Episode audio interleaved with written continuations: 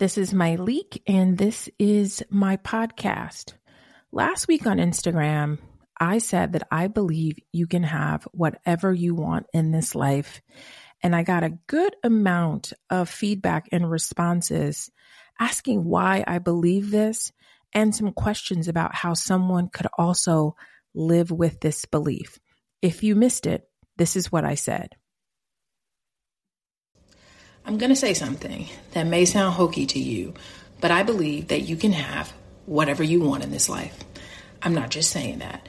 I think a lot of times we view hurdles as barriers, but maybe you don't have the strength. Maybe you don't have the training. Maybe you don't know that you can go around the hurdle. But I think a lot of times we get to a hurdle in life and we treat it like it's a barrier. Maybe you need more training, more education. You need to learn more about it. You need more relationships. Maybe you need to just flat out walk around it. Maybe people won't disqualify you for doing that. But you can have what you want in this life, and the hurdles, they're not barriers. When you need mealtime inspiration, it's worth shopping Kroger, where you'll find over 30,000 mouth-watering choices that excite your inner foodie. And no matter what tasty choice you make, you'll enjoy our everyday low prices, plus extra ways to save, like digital coupons worth over $600 each week. You can also save up to $1 off per gallon at the pump with fuel points. More savings and more inspiring flavors make shopping Kroger worth it every time. Kroger, fresh for everyone. Fuel restrictions apply. The inspiration for even turning my phone on and saying this was someone telling me they were giving up on something they wanted because it was hard. That got me thinking about people who will quit something because it requires training, resources, greater understanding, or time. We'll want something, and if we don't get it exactly the way we imagined it, we say things like, it's not for me. I was one of those people. I believed that romantic relationships were not for me, families not for me, working in certain environments weren't for me. I'd given up on many things in my life because I did not know how to have them. We need to know how to have the things we want. I felt the need to say this idea was hokey because we have often heard you can have everything you want in life. Zig Ziglar said, You can have everything in life you want if you will just help other people get what they want. Betty Friedan said, You can have it all, just not all at the same time. And similarly, Madeleine Albright took that same quote and says, I do think women can have it all but not all at the same time. Our life comes in segments, and we have to understand that we can have it all if we're not trying to do it all at once. I want to destroy the magical package known as having it all because most of us have a similar idea of what that looks like. Some of us for some of us, that's marriage, kids, home, money, and a successful career. For others, it's a drama free life with everything working in harmony simultaneously. So I know when I say you can have it all, that sort of magical package can be hokey. And I feel like I'm playing into an idea that I don't necessarily believe in. I do, but I don't. And I'm going to tell you why. So let me kind of go through this whole thing. I want to talk about hurdles versus barriers. We're just going to break this whole thing down. A hurdle is an obstacle or difficulty. A barrier is an obstacle that prevents or blocks movement from one place to another. So often we confuse the two. Something being difficult is not a sign that we are entirely blocked from having it something is complex and it seems like we'll never be able to overcome it, but it is still possible. It may require us to build more strength in the area. We may need more training or knowledge or better relationships as tools to get over these hurdles. I have faced many obstacles in both my professional and personal life. I have desired things that were not easy to obtain. And the most challenging part of achieving my goals has been to stop criticizing myself for not knowing everything. I used to constantly tell myself I should know how to do this, which made it harder for me to learn and grow. I realized that accepting that I lacked specific skills or resources was the key to achieving many of my goals. By seeking guidance from trusted sources and asking the right questions, I was able to find and work with professionals and experts who helped me overcome many of life's challenges. I never thought owning a home was possible for me. It seemed like an unattainable goal. However, I decided to turn this barrier into a hurdle by speaking with people in the real estate industry and being honest about my situation and desires. If you're interested, I realized there are many ways to achieve home in, home ownership. If you haven't listened to episode 140, it's called, I think it's a girl's guide to owning a home. Um, I highly recommend it as a helpful tool. That's episode 140. Little by little, I worked on myself and I made this dream a reality, challenging, but not impossible. So now that we know that some of the things we want in life will be challenging, how can we improve our mindset around facing challenges? How can we view hurdles as opportunities for growth versus giving up altogether? Here are some things that have worked for me that I'll share with you. As always, only take what you need. First thing, acceptance. I have talked about this a lot this year. Accepting the fact that something is hard is necessary. This doesn't mean I've given up. I am acknowledging that this is going to require more than I currently have at the moment. More tools, more resources, more strength, whatever it is. I don't have all that I need in this moment, and I have to accept that. The next thing that has been helpful has been reframe. Reframing, we've heard it a bit around the internet. I'm not sure if you have or not, but like, I love, you know, people say, Oh, I love that reframe. I might say, What's a more helpful thought about this situation instead of the negative one I just said? What would be more helpful to say right now? And if I'm talking to someone about it, or if I'm having some self talk, I may interrupt myself and ask if what I'm saying is helpful. Is that helpful? Is that helpful for you? Next thing, self awareness. Self awareness is defined as conscious knowledge of one's own character, feelings, motives, and desires. Um, two psychologists, Shelley Duval and Robert Wicklund, have given it this definition that I like and I want to share. Self awareness is the ability to focus on yourself and how your actions, thoughts, or emotions do or don't align with your internal standards. If you are highly self aware, you can objectively evaluate yourself, manage your emotions, align your behavior with your values, and understand how others perceive you. Highly self aware people can interpret their actions, feelings, and thoughts objectively. It's a rare skill, as many of us spiral into emotion driven interpretations of our circumstances.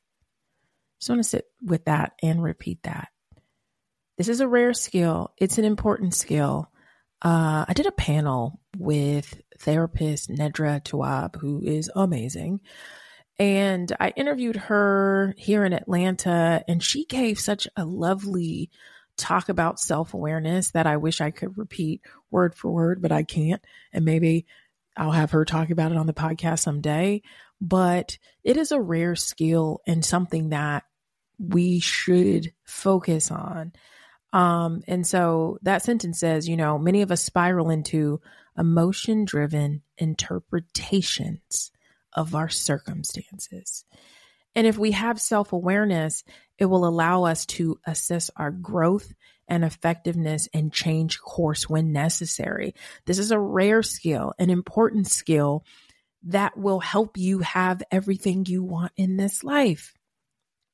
So, Something else that has been helpful for me has been support. This could be a therapist, a coach, or a support group. I cannot sing the praises of support groups enough.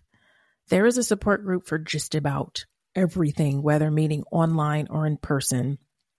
The benefits of support groups are vast and can include you feeling less lonely, less isolated, less judged, reducing your stress, depression, anxiety, or fatigue.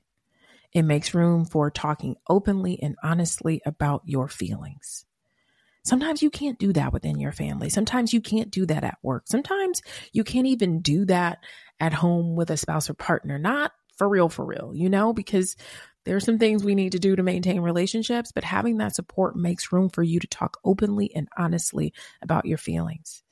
Um, it improves skills to cope with challenges, helps stay motivated or stick to plans, help you gain a sense of empowerment, control, or hope, um, improves understanding of the challenge and your own experience with it. So there are support groups that I've seen around finances, people who are helping each other out in community, um, able to speak openly and honestly about their challenges and just working alongside people who are not judging them, who've either been in their shoes. Um, and so the, the last thing I have is that being in these groups, you can receive practical feedback and learn more options to get over your hurdle. So there are three things I want you to consider before we get out of here continuous learning, building relationships, and finding alternative paths to success. As we grow up and enter adulthood, it's common to fall into a routine and go with the flow. Making a conscious effort to become a lifelong learner can provide fresh and varied perspectives that will benefit you in all aspects of your life. Doing so can enhance your current situation and create opportunities for further personal growth. Let's talk about meaningful relationships. Developing meaningful relationships can help you achieve your goals more efficiently. So many of us are working much harder than we need to, and that can be discouraging. Every person you encounter has something valuable to offer, whether through their knowledge or observing how they manage their lives. I cannot tell you how I have had relationships with people and just being around them, like watching how they handle something, you know, like the check comes out and there's a discrepancy and watching people handle that, handle conflict, right? Watching people argue with their spouses or partners in a healthy way, watching how people move around the room. There was, um, I host, I host used to host these retreats in Mexico. I hope to bring them back. I am going to bring them back. But we had um, a handful of winners, people that we sponsor to come on this trip. And some of the feedback that I got from a young woman who had won the trip to this five star, five diamond resort in Mexico was that I didn't talk, I didn't get a chance to talk to her very much on that trip because I was working. But after the trip, I checked in with her just to see how everything went. And she said that the greatest part of that experience was watching my comfort at a five star, five diamond resort. Just watching how I interacted with everyone, the staff, other people there moving around. You know, I had been there before. And sometimes believing that you belong, uh, seeing someone that looks like you belonging is helpful. And so our relationships can also teach us about our strengths and weaknesses by acting as a reflection. Now let's talk about what I probably believe is the most important part of this podcast finding alternative paths to your goal. Many of us are locked into an idea. Some of it's reality, a lot of it is fantasy about how things should look. If we were to get creative with the lens of how we view our lives, many of us already have some of the things we say we want in life. What if you can put those rose colored glasses on when you look at your life in the way that you have maybe romanticized some of the other things in your life that ain't all that? Try on the rose colored glasses. Get creative with the way that you look at your life. Something really helpful for me was studying people with non traditional lives, non traditional relationships, and non traditional career paths. I remember when I was considering motherhood a decade ago, I went to a fertility clinic and the doctor told me that I had a very low chance of having children on my own and even lower chances of succeeding via IVF. My body doesn't respond well to IVF medication, and this was proven when I attempted egg freezing. I remember sitting in her office very disappointed that there was a chance I wouldn't be able to become a mother if I wanted to. I felt like my option was taken away. But then she started talking me through all of the alternatives. I could use donor eggs. I could do an IUI. She went on and on adoption. And I remember saying to myself, maybe my path won't be traditional. Maybe I'll become a mother through a non-traditional lens and I can share that with people and there are ve- that there are various ways to reach this goal if it is one for you. I ended up having both of my children naturally even after getting a second opinion confirming my less than 2% chance of conceiving naturally. Something that doctor reminded me of was that 2% is not zero. And so I want to remind you that you can have whatever you want in this life, and hurdles are not barriers. You can do this. It is hard, but not impossible. Thank you for listening. If you enjoyed this podcast, be sure to rate it and subscribe wherever you listen to podcasts. That keeps the lights on. Until next time, guys.